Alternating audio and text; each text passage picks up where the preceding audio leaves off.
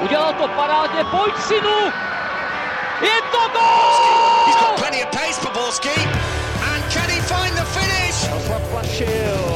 Ale Benevento, neuvěřitelná záležitost! Teď to chtělo přijedat Karlově do běhu. Teď to chtělo o chviličku dřív.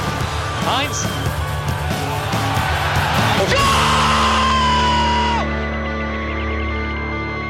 Dobrý den. Co myslíte, že vznikne, když jednoho Ondřeje vynásobíte jedním Pavlem, k tomu přičtete jednoho Karla a vše zaokrouhlíte Davidem? Ne, matematické tabulky na to nepotřebujete. Kdo typoval nový díl Fotbal Focus podcastu, měl pravdu.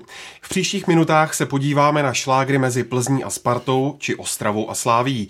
Zhodnotíme situaci José Mourinha v Manchesteru United a také šance českých týmů v evropských pohárech. A ve studiu už jsou připraveni velký čáp magazínu Football Club Karel Herring, ahoj. Ahoj, dobrý den. Podcastový spasitel, který do toho šel pověstným srdíčkem, David Čermák z idnes.cz. Ahoj, děkuji za přivítání i za pozvání. A ten, který vám jistě přinese slunce v duši, Pavel Jahoda z webu čtsport.cz. Ahoj.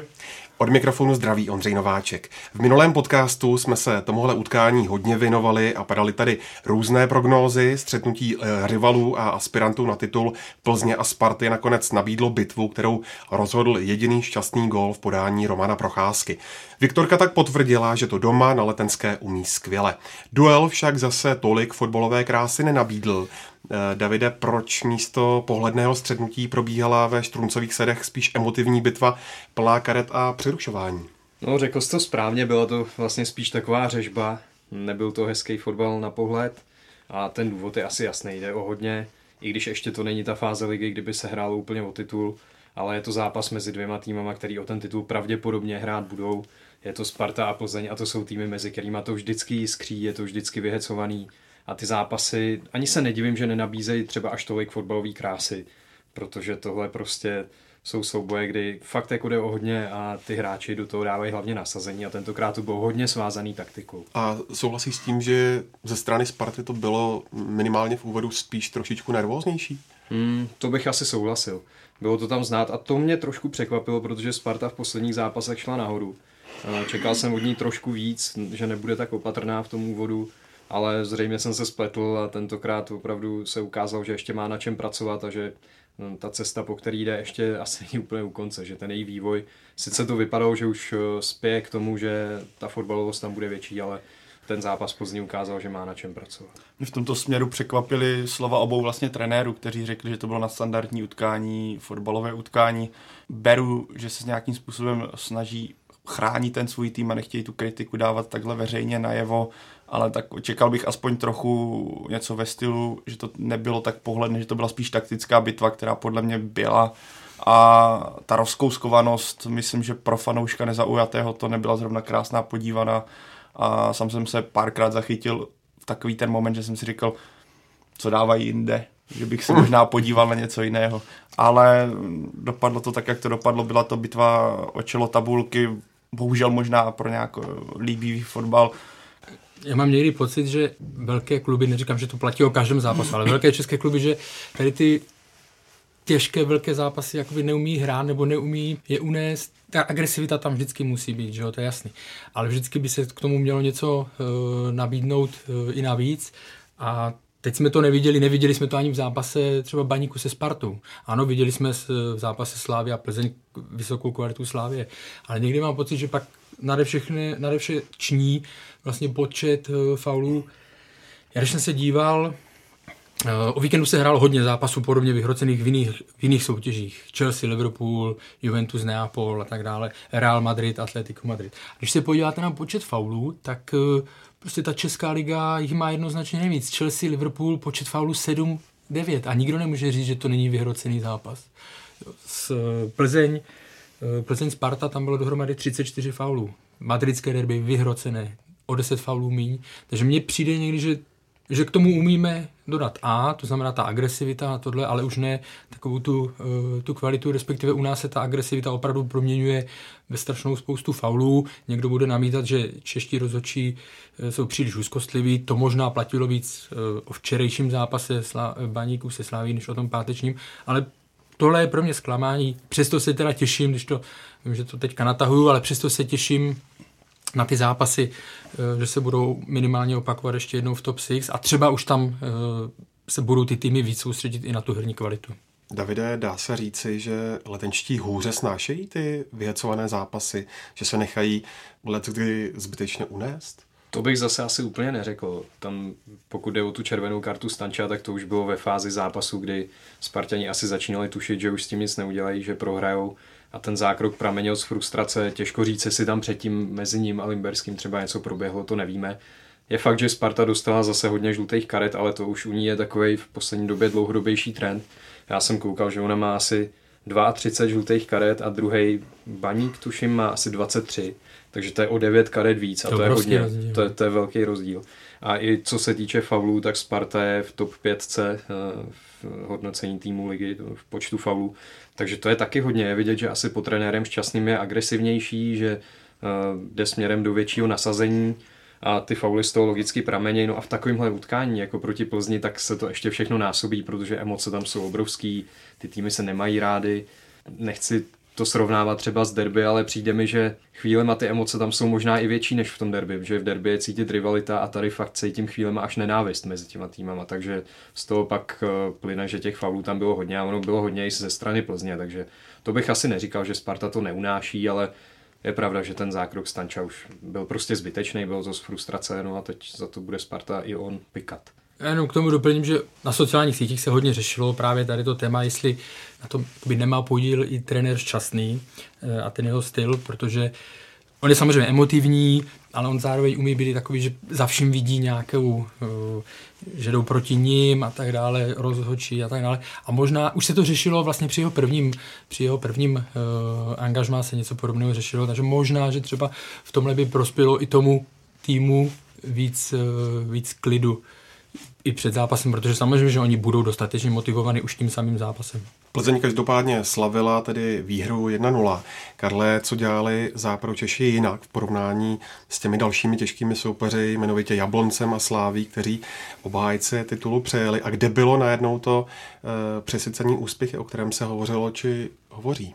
No to, co udělala jinak, že k tomu přistoupila jinak k tomu zápasu, že vlastně hrála úplně v jiném tempu, mnohem zodpovědněji dozadu, v Jablonci prostě nechávali centrovat, hráče vůbec je nedostupovali, tady to bylo eh, samozřejmě v základu ten přístup byl jiný, za druhé se jim povedla, eh, povedla se jim taktika, eh, hlavně první půl hodinu Spartu přehrávali trenér, Vrba trefil sestavu, vyšel mu tak s procházkou i s vysunutím s vysunutím hořavy, takže těch, těch faktorů bylo víc. A co se týká e, přesycenosti, právě když se bavíme o týmech přesycených, tak jsou zápasy, jako jsou v Evropě a zápasy proti těm největším, kdy, kdy se to smázá a kdy ty hráče to baví, respektive neříkám, že je nebaví ty ostatní zápasy, ale jdou do toho fakt na 100%. Na 100%.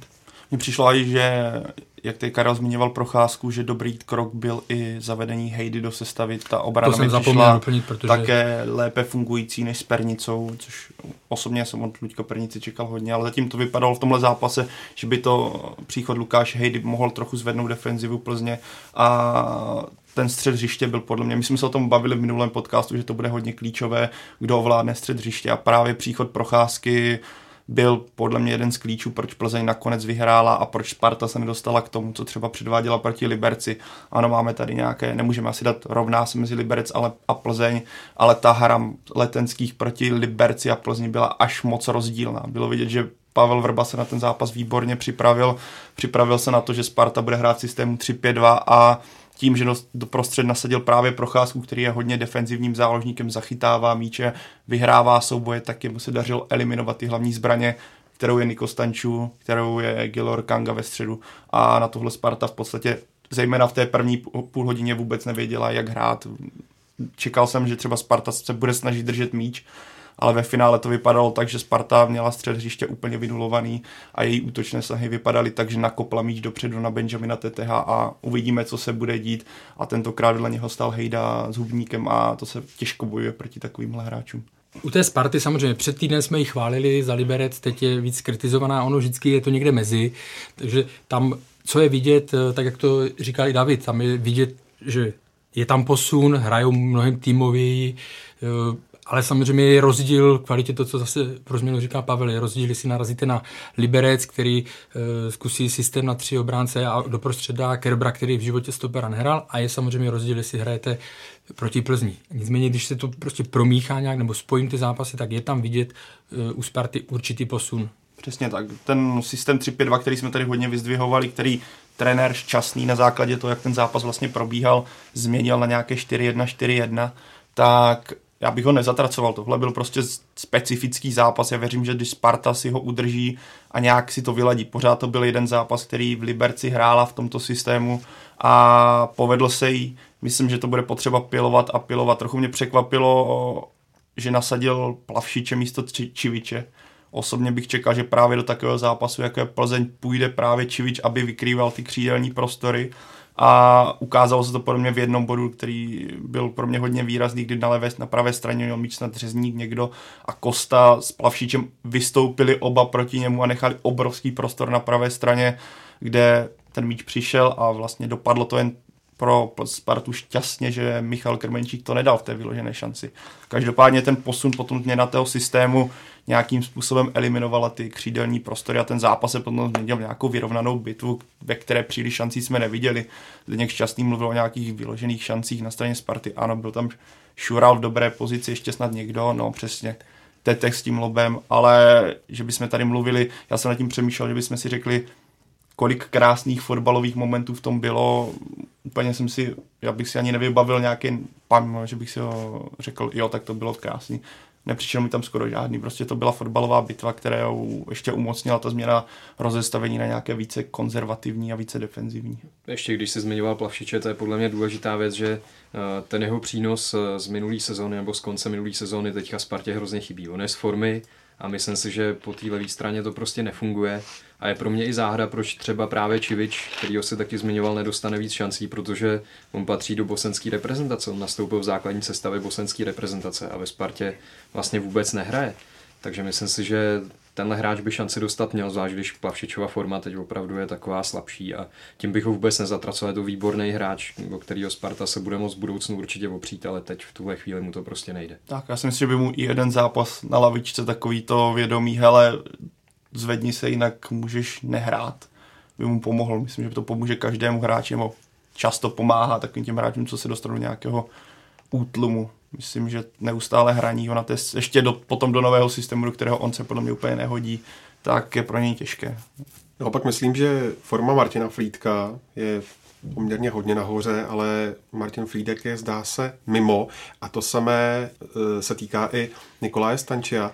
Je to, Karle, pro Spartu větší ztráta než ta samotná porážka?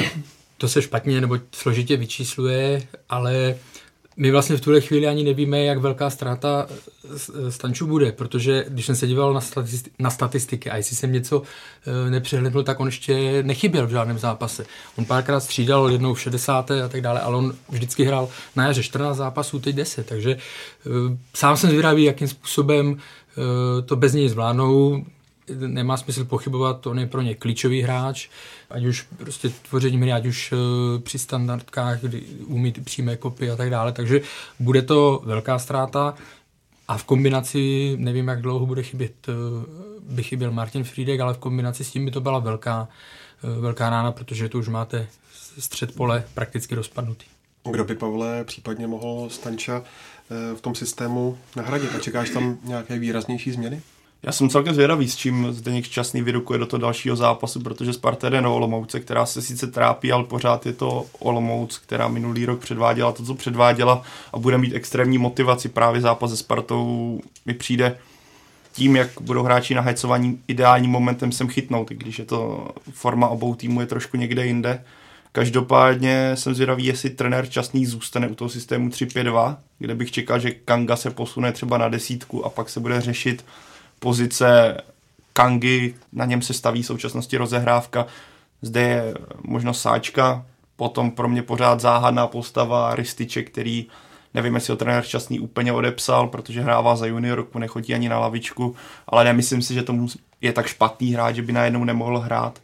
Anebo zde bude hrát systém 4-4-2, kde by v podstatě asi se řešil spíš pozice pravého křídla, kde by mohl hrát Vukadinovič nebo někdo podobný. Takže tohle asi bude klíčový faktor o tom, kdo by ho mohl nahradit s tím, eh, na jakou sestavu se Zdeněk Šťastný upne a spíš bych asi čekal, že to bude na to 4-4-2, které Sparta má nějakým způsobem zajeté a nebo nemusel by Kangu posouvat dopředu, ale pak je tady faktor Martina Frýdka, který ač není super technik, tak to, co odvádí pro Spartu v současnosti je velice důležité, není to tak vidět, ale to penzum práce, to penzum soubojů, které on vyhraje a jak, jaký on má ten, řekněme, emotivní význam pro ten tým bude také výrazné a bylo to podle mě znát, kdy on musel střídat a přišel Lukáš Vách a ta pohyblivost a nějaký rozehranost a všechny tyhle faktory budou patrné, pokud on na hřišti nebude. Jsem na to skutečně zvědavý, jak tohle Zdeněk Časný bude řešit. Sám úplně netuším a ani bych, teď bych měl říct, jaká varianta je správná, nevím. Bude to asi o tom, jak to bude vypadat i na tréninku. Davide, naznačilo to utkání pro tebe něco s výhledem na to další dění v Lize? Tak naznačilo to, co už jsem zmiňoval předtím, že Sparta mm, není až v takové pohodě, jak mohly napovídat ty předchozí výsledky. A naopak eh, Plzeň vlastně ukázala, že i když je to tým, kterýmu třeba nevyjde jeden, dva zápasy, tak málo kdy se jí stane, že by zabředla do nějaký hlubší krize. Je to tým, který dokáže reagovat.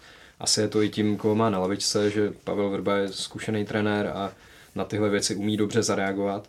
Takže, jak jsme tady zmiňovali, změnil sestavu, udělal něco trošku jinak a najednou se ukázalo, že to jde i proti Spartě, která do té doby byla neporažená a Plzeň vlastně přichystala první porážku v sezóně. Takže Myslím si, že mm, to naznačilo, že ta liga je hodně vyrovnaná a pro fanouška je to určitě dobře, je to lepší než loni, kdy po nějakých deseti kolech už začínalo být skoro jasný, že Plzeň vlastně bude mít titul, začíná se budovat ten obrovský náskok, o který pak sice na jaře ještě téměř i mohla přijít, ale nestalo se to, no a letos eh, vlastně vidíme, že mám pocit, že první slávy dělí od pátého Zlína asi čtyři body, takže ta liga je obrovsky vyrovnaná a to je pro fanoušky jenom dobře. Když se ještě podíváme eh, do Plzně, tak tu už v úterý čeká zápas Ligy mistrů na půdě AS Řím. Karle, jak silný bude stát eh, proti západu Čechům tým? Jenom eh, připomeňme, že podle italských médií nepustí zranění do hry kapitána De Rossiho a záložníka Pastoreho. Samozřejmě, že to jsou ztráty nemalé, ale zase všichni víme, jak široký kádr oni mají. Abych lhal, kdybych řekl, že AS Řím nějakým způsobem podrobněji sleduju v posledních týdnech, ale i podle výsledku je vidět, že ta, ten start do sezóny měli hodně rozpačitý, eh, do zápasu s Plzní půjdou hodně pozbuzení výhrou eh, v římském derby, tam má vždycky, tam má vždycky obrovský, eh, obrovský vliv i na, i na sebevědomí, ale pro Plzeň to bude, Plzeň už si to tam vyzkoušela, už hrála tam nedávno a bude to pro ně velmi, velmi složitý zápas. Co by podle tebe, Pavle, mohlo Plzně přinést e, úspěch? A je vůbec reálný podle tebe? Reálný, bych řekl, teoreticky možný je, ale bude to strašně těžké, když se podíváme přesně, jak Karel řekl, jaký tým proti Plzni stojí a jaké jména tam jsou. Faktory, které by mohly hrát pro Plzeň je to, že Řím skutečně nehraje úplně ideálně na začátku sezóny. To, že vyhrál v římském derby je pravda. Na druhou stranu, že bychom mluvili o nějakém dominantním výkonu se nedá říct, protože Římanům v podstatě pomohla standardka Kolarova, která byla krásná, ale byl to v podstatě vydřený výsledek. Na druhou stranu Plzeň taky nehraje žádnou v super formě. Může tam být faktor nějakého podcenění. Budou tam určitě, myslím si, že bude hrát Patrik Šik, dojde k nějakým změnám sestavy, už tady jmenoval některé hráče, které, kteří vypadnou z základní jedenáctky. Můžou tam přijít právě mladí, myslím, že bude hrát Clivert, bude hrát Inter a Under. Děkuju, tak přesně tak. Takže já si myslím, že v té sestavě dojde k určitým změnám. Mohla by tam být třeba nějaká nesehranost na začátku, z které by mohla Plzeň udeřit. Čekám, že to bude zápas o tom, že Řím bude držet míč a bude dobývat branku Plzně a Plzeň bude spíš vycházet z nějakého bloku a snažit se využívat rychlých breaků. Myslím, že to stoperské duo není nějaké rychlé. Myslím, že Michal Krmenčík by mohl tam ukázat ten nadstandard, kterém se neustále mluví. Bude to taková zkouška pro něj ale bude to pro Plzeň strašně těžké utkání. Řím navíc z uh, Madridu prohrál 3-0, takže oni budou potřebovat vyhrát, aby se udrželi v nějaké aby pořád pokračovali v tom, že jsou favoriti ve skupině. Proto já si teda nemyslím, že by nějak moc měnili sestavu, protože se bavíme o lize mistrů, nebavíme se o Evropské lize, kde bych to, kde bych to chápal, takže si nemyslím, že by to protočili až nějak příliš, ale Plzeň bude, by měla navázat na to, s čím uspěla proti Spartě, to znamená dobře vyvážený směrem do defenzivy, bránit opravdu eh, na 100%, eh, nenechávat eh, zbytečné prostory. Když na tady tomhle výkonu to založí, tak, by, tak si myslím, že mají nějaký základní předpoklad pro úspěch. A když Pavel zmiňoval Krmenčíka, ten prostě potřebuje servis od spoluhráčů, ten to tam sám neumotá. Takže bude hodně záležet na tom, jak Plzeň bude hrát i směrem dopředu. Tak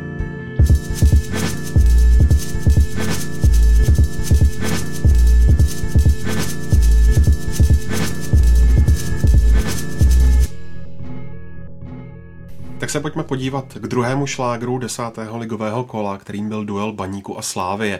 V tom si lépe počínali domácí, kteří lídra tabulky porazili 2-1 a to i přes fakt, že téměř celé střetnutí hráli bez vyloučeného Milana Baroše. Davide, v čem byl u Slávie problém, že nedokázala porazit oslabeného soupeře a naopak ve Vítkovicích ještě prohrála a na druhé straně, co podle tebe dělal Baník dobře? Tak problém byl jednoznačně v přístupu k tomu utkání. On to řekl i po utkání trenér Trpišovský, že uh, to byl ten kámen úrazu. Když od 15. minuty hrajete proti 10, tak by mělo být asi jedno, v jaký je to atmosféře, že prostě na baníku ty fanoušci jsou blázniví, že to vyhecujou. To prostě tým jako Slávě musí zvládnout a bylo vidět, že ti hráči k tomu nepřistoupili tak dobře, jako k těm předchozím zápasům a a byl, já jsem tam viděl prostě takovou jako vlažnost od Slávy, jako kdyby si mysleli, že to půjde samo a to vyloučení jim určitě spíš uškodilo. A já jsem teda, abych se přiznal, čekal jsem, že uškodí i tomu zápasu jako celku. A nebylo to tak. To, to, to utkání naopak se mi líbilo. Paradoxně právě tím vyloučením získalo ještě větší náboj. No a Baník na to zareagoval hrozně dobře. Takticky prostě skvěle byl připravený trenér Páník, eh, dal takový pokyny, aby aby hráči prostě dokázali si s tím poradit i v tom oslabení a myslím si, že to zvládli perfektně, že to snad líp ani nešlo proti Slávy. Opravdu využili vlastně všechny šance téměř, co měli, ty breaky jim vycházely, eh, dali dva pěkný góly a pak teda důležitý, důležitý faktor byl Laštůvka, který opravdu předvedl tři, čtyři famózní zákroky, a ještě jedna věc, kterou bych zmínil, bylo trošku nešťastný střídání u Slávě, kdy si myslím, že třeba Baluca ještě mohl v týře zůstat, pak tam přišel Olajnka, který tomu moc nepomohl. Naopak Baluca předtím vidět byl, i když šance nedal, ale dostával se do nich. No a potom rozumím sice tomu, že tam trenér potřeboval spíš vysokého soubojového hráče, ale tohle střídání úplně nevyšlo. Možná i proto, že Olajnka nebyl úplně rozehraný. Kdybych navázal trochu na Davida, jak měl skvělý zápas Jan Leštůvka, tak právě se ukázal problém potence Slávy. Baník hrál z hlubokého bloku, snažil se přecházet do nějakých rychlých breaků, ale přesto, i když Baník měl momenty, kdy tam byl skutečně výborně ta sestava postavená na pár metrech a Slávě neměla v podstatě jak hrát a jak to přehrát nebo kudy to překonat, tak přesto se tam objevily okénka, které v takovémhle zápase musíte dávat a ukázalo se, že Baluca není úplně typický útočník, že Mešanovič není úplně ideálně rozehraný, protože i přesto, kolik Slávě, nebo jak málo měl Slávě příležitostí ve finále nebo v závěru toho utkání, kdy to bylo hodně rozkouskované a už to se to tak dohrávalo, Baník to dohrával nějakým, řekněme, emocemi a to absolutním za, zaujetím, což na to, že se přesně jak to bylo 11, tak to bylo ve finále zajímavé utkání, tak přesto měl Slávě šance, které musí dávat v takovýchhle zápasech. Když to nedáte, tak to dopadne přesně tak, jak to dopadlo, že odjíždí po prohraném zápase a sledují baníkovce, kteří prožívají přesně ten trans tam před vlastními fanoušky. A když to vlastně vezmeme v tom součtu, tak to vítězství toho baníku, nebo baník si určitě nezasloužil prohrát, protože on splnil opravdu to, co když hrajete v deseti, dlouho v deseti, tak uh, musíte pořád být uh, lítat, že dobře zorganizovaný, zkoušet, eh, zkoušet breaky. A samozřejmě ke konci oni to kouskovali, tam možná bylo v některých momentech cítit, myslím, že to byl, říkal i Josef Hušbauer, že rozhodčí Berka po té, co správně vyloučil Milan Baroše, tak možná pak trošičku v nějakých takových těch momentech se to snažil jakoby vykompenzovat, že e, písknul zákrok, který byl třeba 50 na 50, který nemusel písknout, tak ho písknul ale hlavně Baník, která výborně zvládla těch posledních 20 minut eh, i v souvislosti s tím střídáním, že se uh, Slávia oslabila, nebo že jí to pak nešlo, ale uh, jaký sbíral balony, prostě měl, měl, měl všechno. A pro Slávy to byl zápas, podle mě, který ukázal, jak bude hrát trochu proti Zenitu Petrohrad, když teďka odskočím, protože to vypadá, že se neuzdraví, tak Stanislav co se neuzdraví, Milan Škoda asi největší pravděpodobností také nebude ready, takže na hrotu to vypadá se na Balucu, který si myslím, že předvedl, jak už tady kluci naznačili, solidní výkon. Na to, že nehrává na hrotu, tak ten pohyb byl hodně u spoustu těch příležitostí, byl právě on svým přihrávkami, sice ten gol nedal v těch dobrých pozicích, ale eh, jestli bych někoho vyzdvihl, tak je to vlastně on. Na to, že hrál na pozici, na kterou není zvyklý, tak předvedl solidní výkon, akorát není hold to kluk do hlaviče, který by tam mohl přetlačit eh, Stronátýho se Šindelářem, kteří jsou o hlavu větší než on. Každopádně v tomhle směru myslím, že může být Jindřich Trpišovský rád, že zkusil tuhle verzi, ale jinak eh, Slávě prostě v tom zápase byla horším týmem rozhodně. Eh, Karle, myslíš, že ta porážka s Baníkem teď naopak proti Zenitu by se Sláví nijak zamávat nemusela? Podle mě to s nima nějak nezamává. Samozřejmě byl to z pohledu Slávě zápas blbec nebo nešťastný zápas. Neodehráli svůj vysoký standard, ale zase nemůžeme hodnotit Slávy podle jednoho specifického zápasu. Víme, že v tuhle sezónu nebo do posud eh, hrála nejlepší fotbal. Eh, myslím si, že v něm bude pokračovat dál. Co je problém pro Slávy, je opravdu ta situace útoku, když se zraní dva vyrovnaní, ale velmi dobří nadprůměrní útočníci, tak to zasáhne prakticky každý klub. Jo. Takže, ale nemyslím si, že by e, to mělo Slávy nějakým způsobem otřást. Milan Baroš byl vyloučen po poradě s videem, kdy trefil loktem Tomáše Součka. Davide, e, bylo to správné rozhodnutí? No tak jednoznačně to bylo správné rozhodnutí, protože ten zákrok, která já jsem úplně kroutil hlavou už v první chvíli, když jsem to viděl, ještě než vůbec proběhly opakovačky, protože tam bylo vidět, že fakt jako Milan Baroš si Součka vyhlídl, přímo věděl, že běží na něj, byl v tom souboji pozdě, dal tam loket, netvrdím, že ho chtěl trefit do hlavy, to těžko říct, člověk nevidí jako do jeho mysli, co jsem tam v té době odehrával, ale opravdu jako na, takhle na pohled to byl skoro až atentát, jako jo. Mně opravdu ten zákrok přišel hrozný.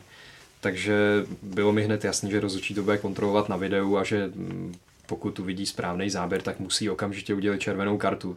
A proto jsem vůbec nerozuměl tomu, že Milan Baroš se už po té žluté kartě strašně vstekal a divil se, že ho rozhodčí trestá. V takové chvíli asi většina hráčů by spíš byla stichá a, a zůstali v klidu a byli rádi, že mají jenom tu žlutou kartu, no ale pak co se odehrávalo potom, když mu rozhodčí ukázal červenou, to je, mně to přijde hrozná škoda, že ten hráč to má zapotřebí, protože já mám Milana Baroše strašně rád, je to vynikající hráč, pořád i ve svých letech pro baník strašně důležitý a pro ligu velký oživení.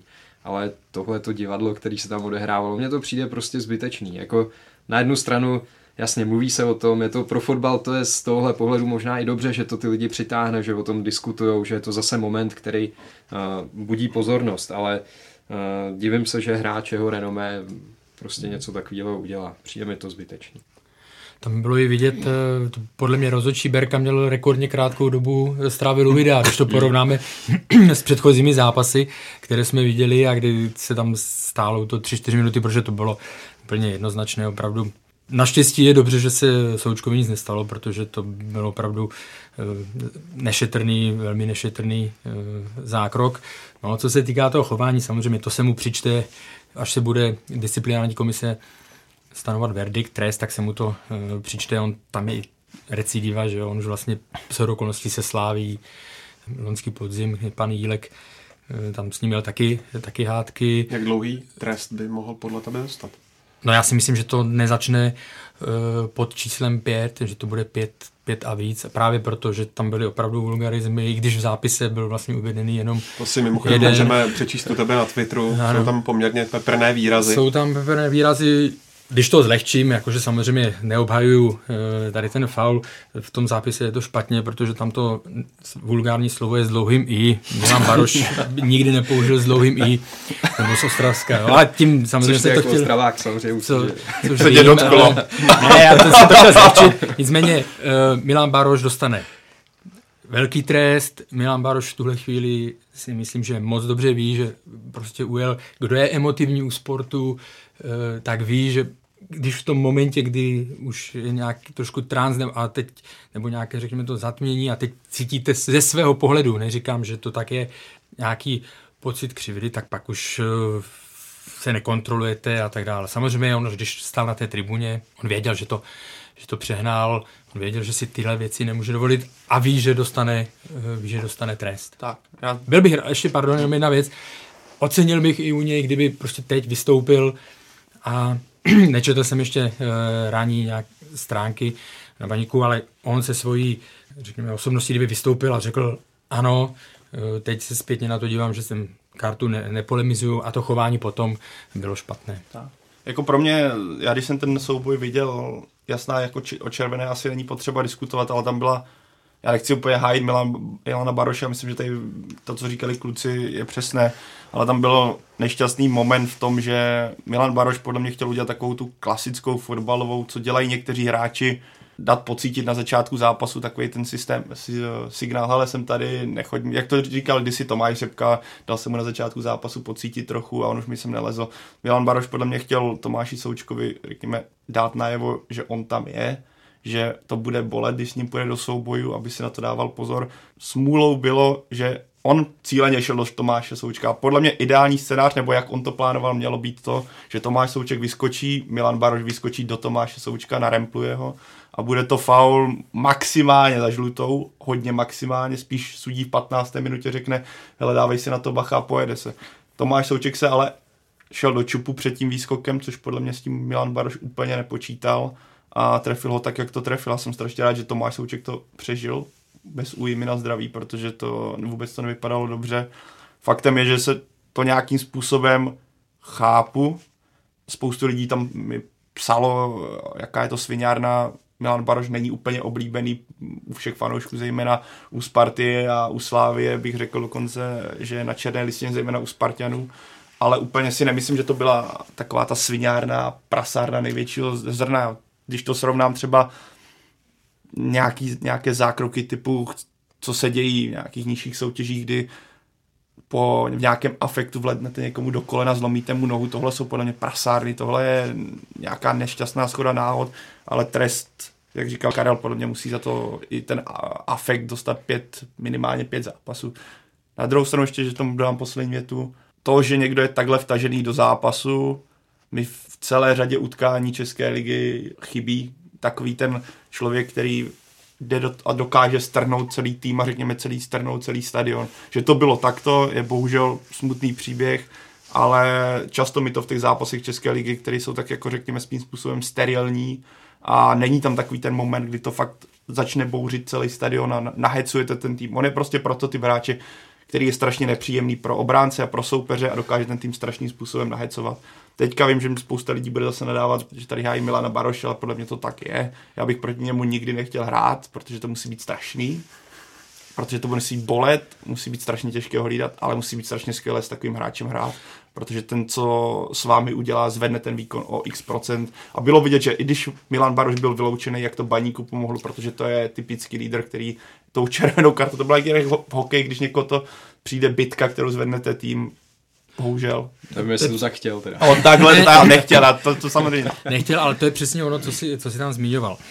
Jsou typy hráčů, které, když máte v kádru, v týmu, v klubu, kterému fandíte, tak je zbožňujete a jsou, eh, a ti ostatní ho nenávidí. Že? Samozřejmě, eh, Milan Baroš už si o tady ty věci koledoval. On už na Spartě, teda se Spartou na jaře, eh, tam kdyby nedohrál, tak se nikdo nemohl divit. Je v podstatě nepochopitelný, že on ten zápas vládl bez žluté karty, respektive, že mu ji rozočí nedal. Vzpomeňte si na Diego Kostu, nebo kdysi Tomáš Řepka třeba. Eh, když, je, když byl Diego Costa v Chelsea, tak všichni ostatní ho e, nenáviděli, všichni fanoušci Liverpoolu, protože se tam procházel, e, myslím, Škrtělovi po ruce nebo po zádech a tak dále. Ale pro fanoušky Chelsea, když ten hráč hrál proti Manchesteru City, Manchester City vedl 1-0, neproměnil obrovskou šanci a pět minut na to Diego Costa šel sám proti třem hráčům Manchesteru City. Jednoho, když to zase přeženu, škrábnul, druhého odsunul a on dal gól na jedna jedna. A pak, a pak to celý otočil. A on vlastně jenom díky němu Jenom díky němu uh, Chelsea ten zápas otočila a teprve když odešel, tak se vidělo, jak moc uh, té Chelsea chybí. To znamená, Milan Baroš patří v tuhle chvíli, nebo tím svým stylem, který v těchto pozdějších letech e, předvádí, tak patří do kategorie, že buď je zbožňován fanoušky klubu, za který hraje, nebo ho ostatní nenávidí. Ještě si můžu jednu věc. Eh, tady byly zmíněny, zmíněny slovní spojení pocit křivdy. A to mě trošku zarazilo, že vlastně hráči baníků v poločase v těch rozhovorech nebo i po utkání říkali, my jsme cítili křivdu, proto jsme se tak kousli. Tohle mi přišlo zvláštní, protože za prvý, řada z nich to ani nemohla pořádně vidět. Třeba Golman Laštůvka, který o tom mluvil, tak prostě ten zákrok ze své pozice ani nemohl vidět. To samý trenér Páník, který byl vlastně u lavičky, šermoval tam rukama a přitom po zápase řekl, já jsem to neviděl, já jsem ten souboj neviděl a hrozně se divil, že Milan Baroš dostal červenou. Tak tohle, to mě třeba trošku překvapuje a zaráží, že uh, rozumím emocím od toho hráče, který je vyloučený, ale trošku nechápu tyhle ty vyjádření. Ani ne, tak líbí se mi, že to nahecuje, že na základě toho potom předvedou úplně jiný výkon, ale moc nerozumím těm vyjádřením, že je to pro ně křivda. Oni po, o poločase to podle mě nemohli, do, do poločasu to nemohli vidět nikde se záznamu. Každý z hráčů, kdyby to viděl, tak eh, řekne, že červená, ale třeba Josef Hušbauer v pozápasovém rozhovoru řekl, že si na hřišti v tu chvíli myslel, že to bude jenom žlutá karta. Jo. Z toho pohledu na hřišti to opravdu mohlo vypadat eh, jinak i ten rozhodčí vlastně na, na poprvé z pohledu na hřišti dal, eh, dal žlutou kartu. Myslím si, že tady ty věci zase, když jsou uh, braný to chování je podbarvený těmi emocemi z toho zápasu, tak chápu, že o poločase uh, to horší by to bylo, kdyby opravdu už pak viděli ten uh, zákrok a přesto trvali na tom, hmm. že to je křivda, že to je kampaň a tak dále. Jsem si a kampaň to zase bylo, samozřejmě bude, že jo? pobavila. No. ne, protože se o tom bude mluvit. Že samozřejmě bude, tak, a tak, ale zase na druhou stranu, protože... tohle je ale zase zajím, tohle je ale fotbal, že nějaký, ano, ano. a ne, naštěstí to dopadlo dobře, ale Milan Baroš prostě zbuduje emoce a je to vlastně ve finále jenom dobře. I když by bylo možná lepší, kdyby zbuzoval trošku jiný.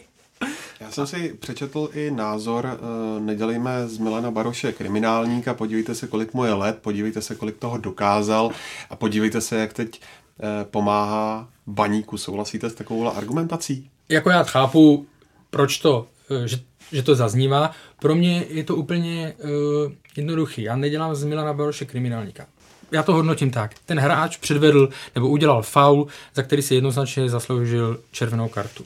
Ten hráč neudržel nervy, e, nadával rozhodčímu, zaslouží si, za tady tohle chování si zaslouží přísný trest. Tam se jako o tom nemá, to není žádná kampaň nebo ne to, ale za to si zaslouží přísný trest a pro mě je to, e, pro mě je to hotovo. Jo, samozřejmě e, někdo z vás bude rozebírat, že Eh, to udělal po XT, nebo tak on předtím eh, trestaný za to nebyl. Pro mě to tím, pro mě to tím jakoby končí. Přesně, to je jako podle mě úplně jedno, jaký hráč ten faul udělá, jako jestli je to hráč, který má odehranou jednu ligovou minutu, nebo jestli je to hráč jako Milan Baroš, který má za sebou úžasnou kariéru a baníku strašně pomáhá. Tohle by neměl být argument pro to ho ospravedlnit. Jo. Tam můžeme prostě brát v úvahu to, jestli ho chtěl trefit do hlavy, nevíme, to asi pravděpodobně opravdu nechtěl ale myslím si, že omlouvat to tím, že je to persona a že by se na něj měli brát ohledy, to je chyba, to, to by se nemělo. Vždycky záleží na tom, jak, co ten sudí mu povolí. Tak pokud mu budou pouštět uh, diskuze uh, hraniční zákroky nebo fauly loktem, tak on to bude zkoušet dát. Teď tu strunu, on ji natahoval, teď prostě praskla. On až si odsedí ten trest, tak jsem uh, přesvědčený, že si bude dávat mnohem větší pozor. Tam i po tom trestu myslím, že to bylo proti Slávy, tak potom tam bylo několik zápasů, celá řada zápasů série, kdy měl jenom jednu žlutou kartu, to znamená dával si větší pozor, myslím si, že pak vlastně ten první, kdy to pak zase vyhrotil, byl až tou Spartou. Takže prostě přijde trest, on ví, on je soudný. Takže samozřejmě, pokud by dostal úplnou raketu, tak bude e, naštvaný, ale on ví, že prostě až si to odsedí, tak musí hrát jinak. ještě, ještě můžu teda úplně poslední věc tady k tomu tématu. E, mě tam zaráží, že Milan Baroš vlastně doteď odehrál celou sezónu bez žluté karty, takže ono možná je trošku chyba i na straně rozhodčí, který, u kterých mu opravdu projdou věci, které by třeba jiným hráčům neprošly. A kdyby mu ty žluté karty dávali, tak on si bude dávat větší pozor. On nebude mít v sobě ten pocit, já si můžu dovolit víc než ostatní. Takže tam bych viděl trošku i chybu na straně sudí, který by asi na něj měli být přísnější. Každopádně sudí v tom zápase, teďka nevím jméno, kdo to pískal. Andřej Berka. Tak, to zvládl podle mě skvěle. Na to, jak to bylo emotivní utkání, na to, kolik tam bylo faulu, tak to podle mě zvládlo skvěle i s tím vyloučením Milana Baroše. I Teda jediný problém bylo samozřejmě to i u toho z prostého slova, což snad A tomu odpustíme. Tomu odpustíme.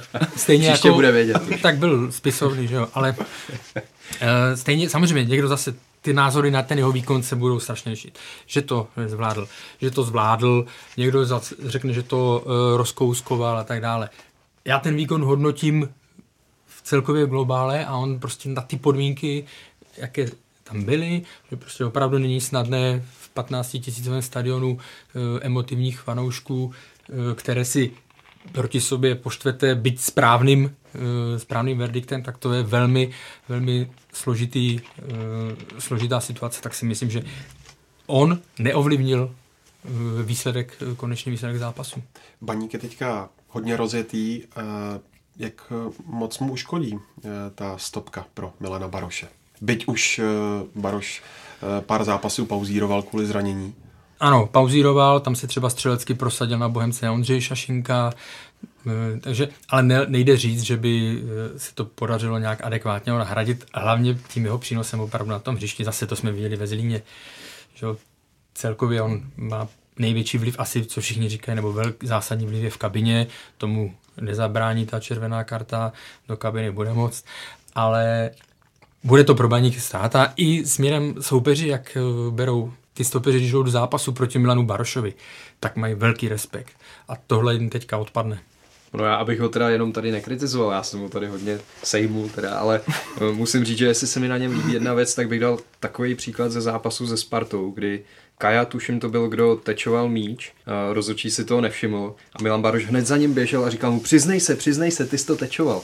A Kaja taky na jeho doporučení řekl rozhodčímu, ano, já jsem to přiznal, e, já jsem to tečoval. A tohle si myslím, že je věc, kterou on tomu týmu hrozně pomáhá. On tím zápasem fakt žije, je do toho vtažený a i takovéhle maličkosti můžou to utkání strašně ovlivnit. Takže tohle, to je asi věc, která se i dá třeba naučit, takže postupně by si tam možná měl vychovávat někoho, kdo tohle po něm převezme, až on příští rok v létě skončí pravděpodobně, pokud platí to, co, to, co původně plánoval.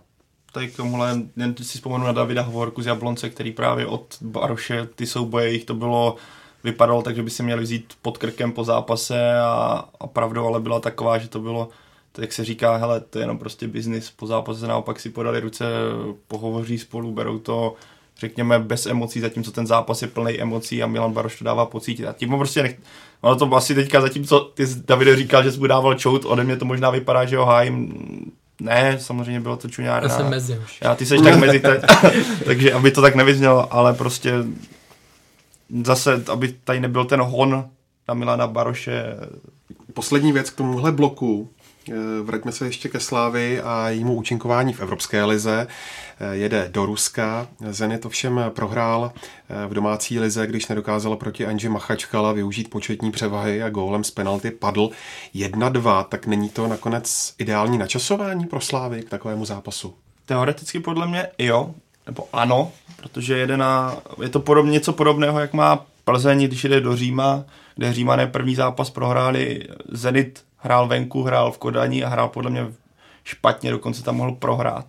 Tudíž on musí doma vyhrát. Slávě teďka jede, řekněme, na půdu hlavního favorita té skupiny, takže si myslím, že může být jistým způsobem bez většího stresu, že by z toho zápasu měla mít nějaké obavy, že když to neklapne, tak eh, bude velký problém naopak. Pak jsi tady zmínil, že Zenit v posledním zápase prohrál. Podle mě to ukazuje to, že Zenit úplně není v dokonalé formě, což Slávy zase může hrát do karet ale bude tam ten faktor toho útočníka. Když v Slávě bude hrát rychle, to přišlo mi to, já jsem viděl jen z toho duelu s Kodaní sestřih, ale přišlo mi to, že když Kodaň hrála ve velké rychlosti, dávala si rychle míče, byla přímo těra, tak to na obranu Zenitu fungovalo, vznikaly tam mezery mezi obranou a zálohou, což si myslím, že by mohla být cesta Slávě, ale bude to strašně těžké, protože Zenit je prostě Zenit, je tam spoustu hráčů z ruské reprezentace, Vys Dzuba, který byl na mistrovství světa naprosto skvělý, přišel tam Marquisio, řekněme legenda Juventusu, respektive hráč, který v italské reprezentaci toho dokázal spoustu, bude to extrémně těžké, ale zase si nemyslím, že by to bylo nehratelné. I návaznosti na to, co říkal v Anži, které doma to otočilo s tím, že Slávě tam může být skutečně v klidu, nemusí tam nic si nepožene, takže nějaký, zase čekal bych něco podobného, co čeká Plzeň, tudíž že Zenit bude spíš na míči a Slávě má ale naučené, že hraje v rychlosti, hraje nátlakově, dokáže být agresivní. Když tohle do toho zápasu dostane oproti tomu střetnutí s Ostravou, tak si myslím, že třeba může klidně i vyhrát remízu. Je to podle mě reálnější než to, co čeká Plzeň v Římě.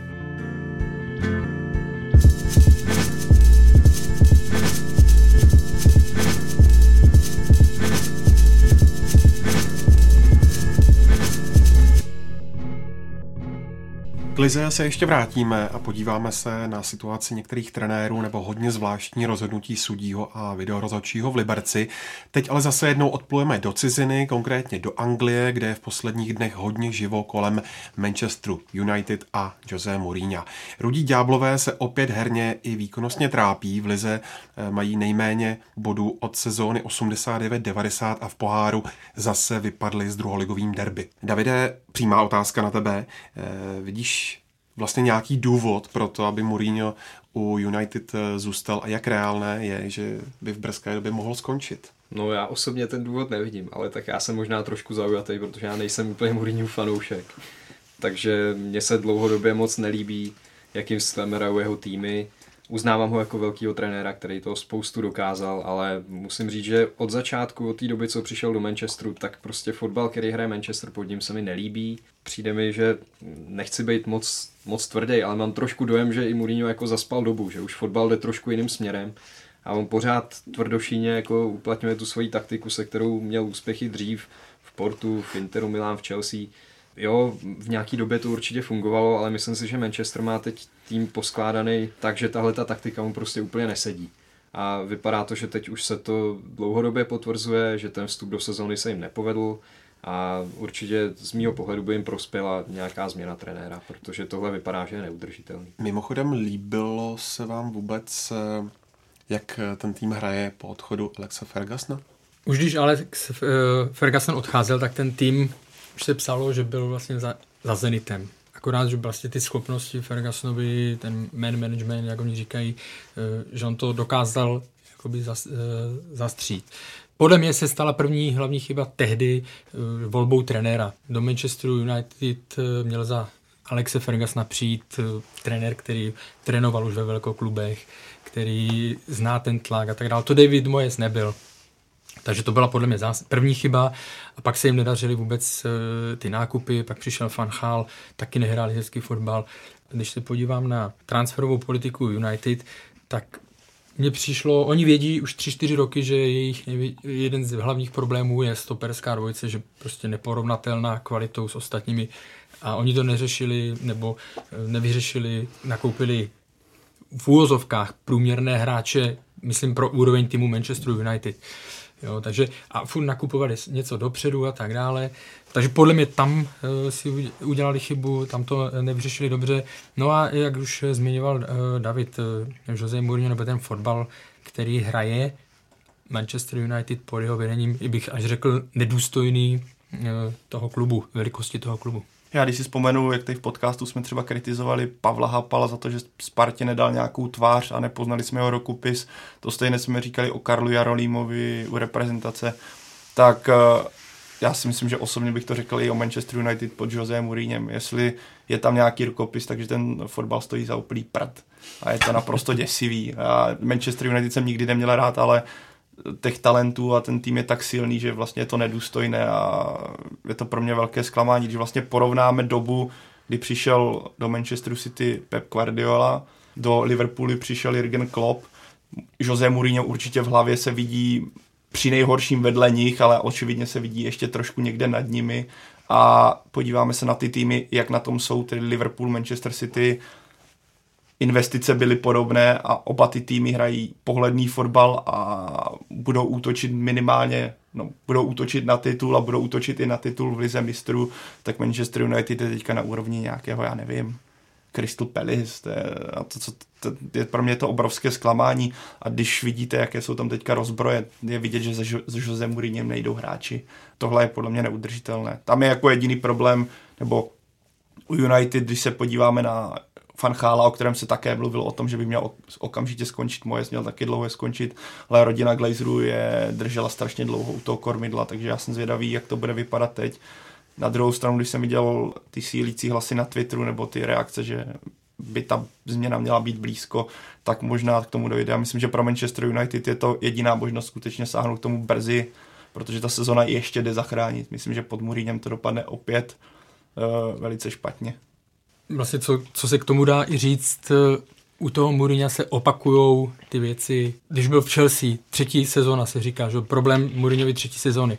Ten jeho styl je hodně náročný, co se týká i pro hráče, jak ho vnímají. On je prostě je tam hodně emocí, je tam hodně negativismu. No. On na začátku té kariéry, když David zmiňoval Porto, zmiňoval Chelsea v první éře, zmiňoval Inter Milan, tam ty hráči eh, za ním šli, eh, za něj vypadli z Materaci, že jo, a tak dále, který se tam s ním vyučil v sezách. Tam se to zlomilo v, v Realu Madrid, eh, kde prostě ty, ty vztahy s těmi největšími hvězdami, on se rozbili, on cítil, že oni vynášejí informace a tak dále. A on už, když přišel do Chelsea, tak se mluvil o tom, když se vrátil do Chelsea, že se vrátil úplně někdo jiný, co se týká toho přístupu k hráčům a chování k hráčům. Když jsme viděli dokument eh, Manchesteru City, tak eh, Guardiola tam jasně říká, že to, co řekne v kabině, tam nikoho šetřit nebude, ale směrem ven, že ty hráče šetřit bude. Mourinho si, si sedne za pultík a začne. A je to jedno, jestli je to Martial, jestli je to Luke Shaw, jestli je to Smalling, nebo je to teďka samozřejmě v poslední době nejvíc uh, Pogba. Jo, to znamená, tam to, a vzpomeňme si na Chelsea, když tam končil. Prostě vztah jeho s Edenem Hazardem byl úplně na nule. Ten, ten hráč hrál špatně, hrál nejhorší fotbal svého, svého období. Když pak se změnilo trenér, nebo přišla nová sezona pod kontem, šel nahoru. Teď hraje úplně, úplně výborně. Takže tam je třeba ta podoba s tím Pogbou. Už to není náhoda, že prostě tady ty, eh, tady ty věci, že se mu opakují. A teď, když jsme viděli ten zápas na Vezdemu, ten tým opravdu vypadal bez zájmu nějakého většího, že by tam uh, chtěl padnout. Tak já navážu tady na Karla, jak říkal, že tam jsou hodně podobnosti. Přesně s tou Chelsea tam to bylo. Útoky na v podstatě na spor vlastně s vlastní doktorkou, pak byla kritika klubu kvůli transferové politice, pak byly kritika vlastních hráčů. Tohle se úplně je to ten celý, celý scénář, který se odehrával v Chelsea a přijde mi, že prostě Mourinho si to bere až moc osobně, cítí, že celý svět je proti němu. A jak tady Karel mluvil o té první éře v Chelsea, tak přesně jak já ho teďka kritizuji, tak já jsem ho měl tehdy strašně rád tím, jak on byl, taky dokázal, jak byl charismatický, jak byl emocionální, jak dokázal ten tým ochránit od toho tlaku, o kterém se říkal, že Mourinho to dělá naprosto skvěle těmi svými řeči a válkami s jinými trenéry, odváděl vlastně pozornost od nějakého, řekněme, herního projevu. Najednou toto je pryč, najednou on kritiku vztahuje k tomu týmu, najednou on kritizuje ty hráče, najednou je tam válka s Pogbou, tohle dřív se nikdy nedělo ne, já, mě to vůbec nepřekvapuje, že ta kabina, nebo divil bych se, kdyby v té kabině někdo šel za ním. Tohle, tohle je dávno, on je už je dávno by měl být někde pryč. Může komentovat zápasy pro ruskou televizi, tohle je tak pro něj nebo může jít. Může do, se změnit, že tak, A já už mu člověk... moc ne, myslím, že on je takový, taková osobnost, že to úplně mně nepřijde, že, že už narazil na určité, na určitý hranice, který kdy se člověk může změnit v jeho případě, kdy on byl opěvovaný jako special one, což kdysi pro mě byl a myslím, že ta, to dlouho platilo, tak prostě nedokázal se chytit té doby, která se hodně změnila a bere to strašně jak jsem, jak jsem říkal, že Baroš Hovorka to je biznis, tak u něho to není biznis, je to něco osobního, což a on si to vyřizuje s každým, s kým může. Když se ještě zastavíme u Pogby, tak ten teď přišel o pásku. Jak tenhle svár vlastně vznikl? A je to opravdu tak vyostřené, jak to vypadá?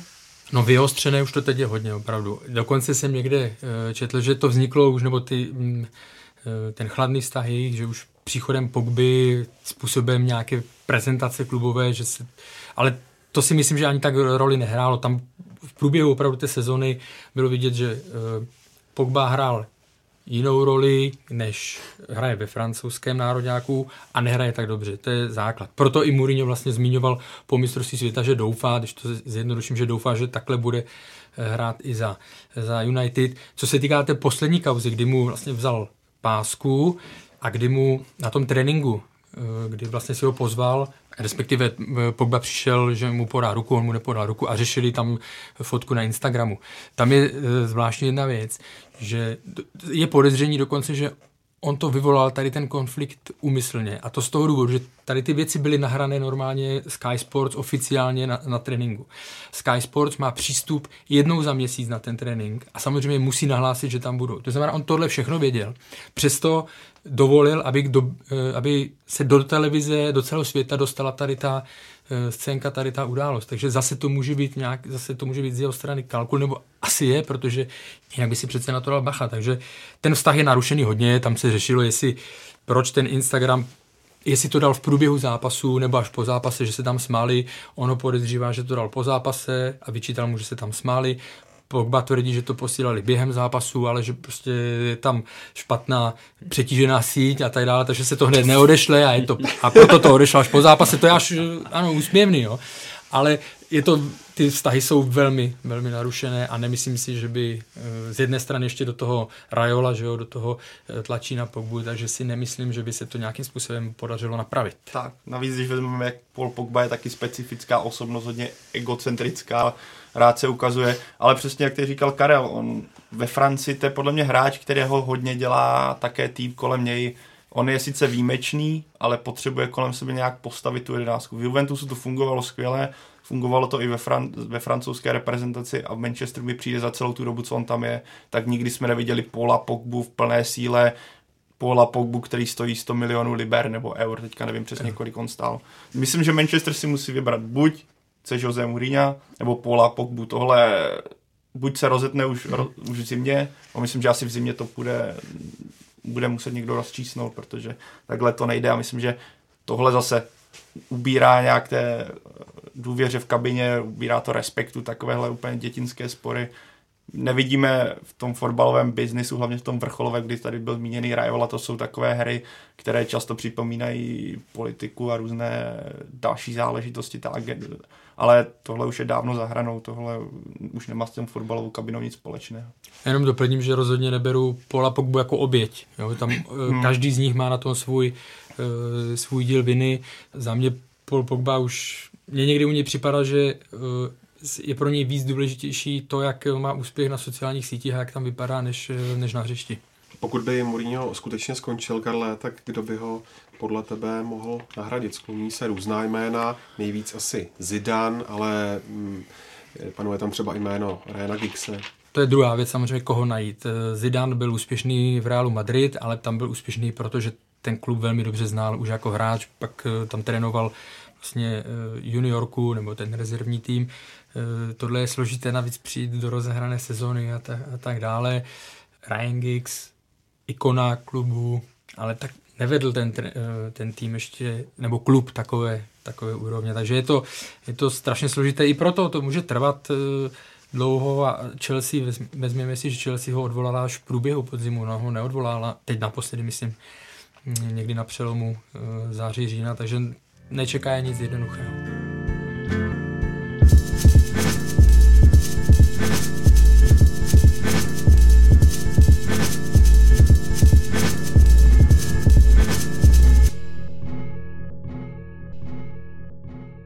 Pojďme ještě bleskově do nejvyšší soutěže, kde se v posledních pár minutách podíváme na další dění. A naše zraky budou směřovat hlavně do Liberce, kde se odehrál velmi kontroverzní moment, když ve 82. minutě byl po poradě s videem vyloučen hostující Šimon Falta. Pavle, byla to červená? No byla, ale nebyla. Nebo já když jsem to viděl, tak jsem vlastně vůbec nechápal, o co go, jak se říká.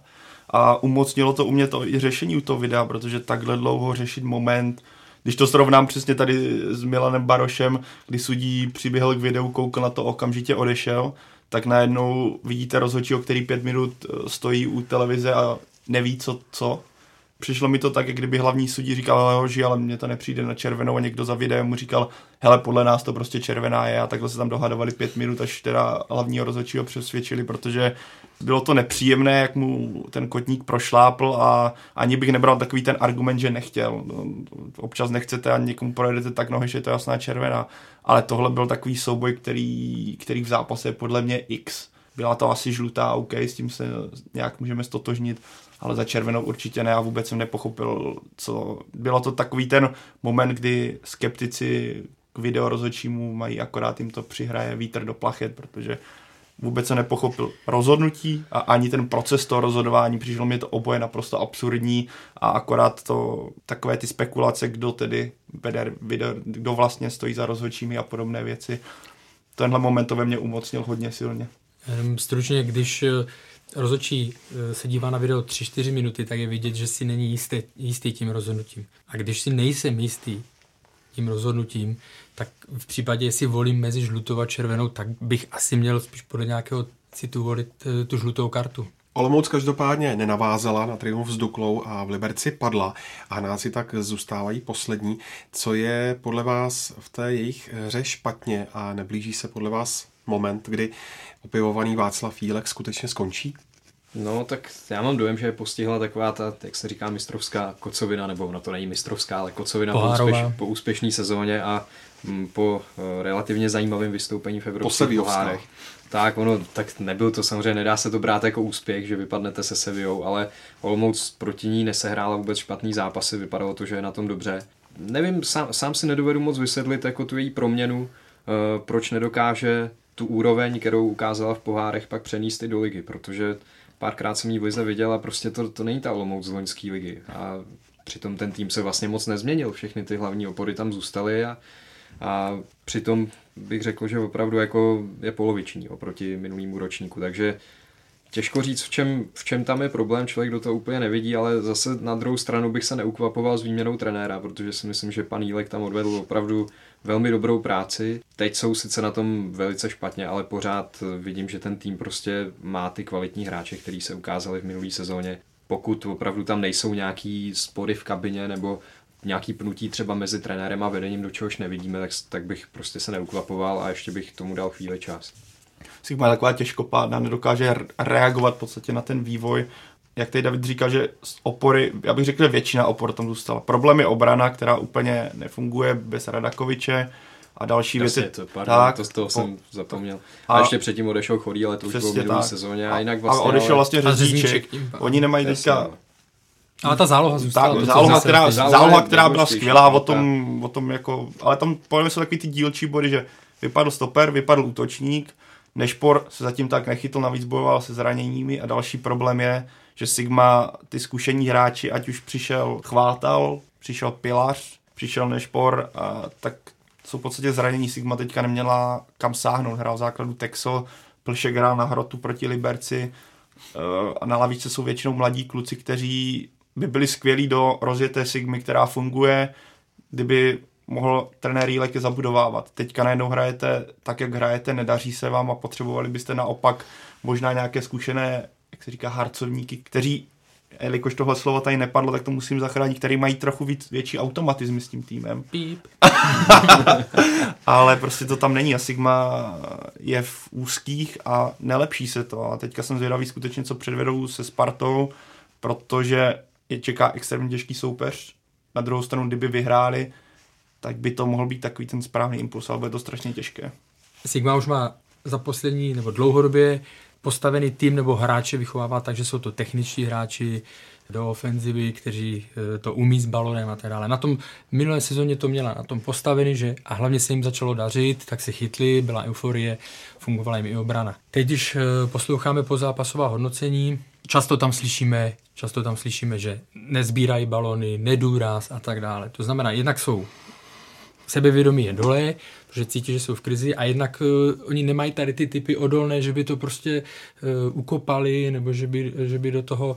Oni se to snaží uhrát, ale tohle v takové fázi, když je ten tým, tak tam musíte prostě opravdu, tam to musí lítat, tam musíte chodit po hlavě. Já myslím si, že právě Václav Vymelka tady tohle zmiňoval uh, po zápase v Liberci, že, že souboje prohrávali, balony nezbírali. Změnu už mají za sebou Teplice, které však doma pod vedením Stanislava Hejkala prohráli 1-2 s Jabloncem. Pavle, viděl jsi tam nějaký progres? Tak určité změny tam byly vidět určitě i v tom smyslu, že přišlo, zač, vlastně Teplice začaly s jiným rozestavením 3-5-2 ala Sparta, což není překvapivé, protože Stanislav Hejkal dlouhodobě nebo dlouho pracoval se Zdeňkem Šťastným, který tohle rozestavení preferuje nebo má ho rád Potom přešli do jiného rozestavení, protože to je proti Jablonci po dobrém startu přestalo fungovat a najednou se objevovaly prostory v křídlech, měli právě problémy s křídelními prostory, ale myslím, že ono se to těžko hodnotí. Je tam vidět, že tam je progres, je tam jakási idea, jakým směrem by Teplice mohly jít.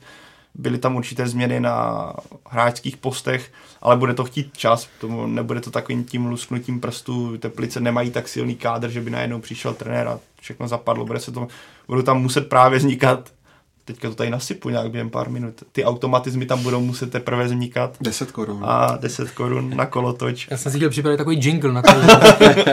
takový to Ale myslím, že Teplice musí doufat, že to bude klapat a ty, ten první zápas byl určitě, bych spíš vnímal pozitivně, než nějak negativně, ale bude to chtít čas, no, po první zápase to těžko hodnotí, navíc když k vám přijde Jablonec, který je nabuzený výhrou proti Plzni, ty skutečně těžké zápasy a ty rozhodující pro Teplice teprve přijdou. Horší, že teďka Teplice mají Plzeň, takže skutečně to hodnocení těch zápasů, které budou potřeba, teprve přijde.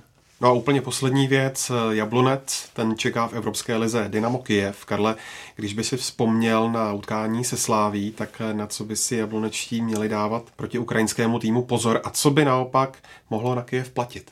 No, to je složité, protože víme, jak náročný soupeř to byl pro Slávy, musí počítat s tím, a viděli jsme to i u reprezentace, že to bude eh, tým, který má vynikající hráče na míči, budou to muset nějakým způsobem eh, pokrýt. Většinou právě my s tím máme, jako my, jako české týmy, máme problém eh, s bráním, takže všichni víme, že myslím si, že Slávia je pořád o nějaký stupeň lepší než Jablonec a taky to nezvládla, takže to bude velmi, velmi složitá práce pro Jablonec. Bude velká výzva podle mě pro obranu, když si teďka vezmeme Teplice, jakou chybu tam udělal Holeš napravo hmm, hmm. nedůrazem, kterého obehrál úplně jednoduše Žitný a to byl Žitný, to nebyl Verbič, nebyl to Cigankov, kteří dokázali větrat slávy a kteří jsou na tom technicky oproti České lize někde jinde nebo oproti drtivé většině hráčů.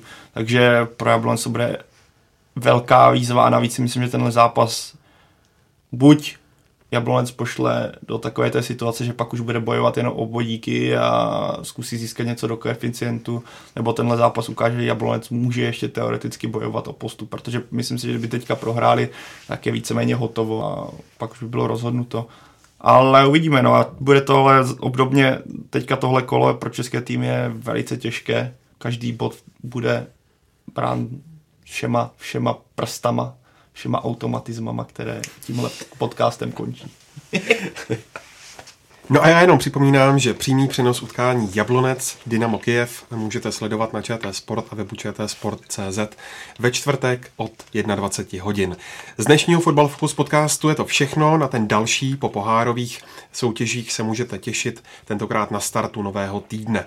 Vám díky moc za vaše postřeje, děkujeme i vám posluchačům za přízeň a pokud máte chuť si pustit další díly, jděte na naše stránky čtsport.cz, nově taky na Spotify, anebo využijte podcastové aplikace na vašich mobilech. A jako obvykle nás najdete taky na Soundcloudu, v iTunes a YouTube. Mějte se pěkně.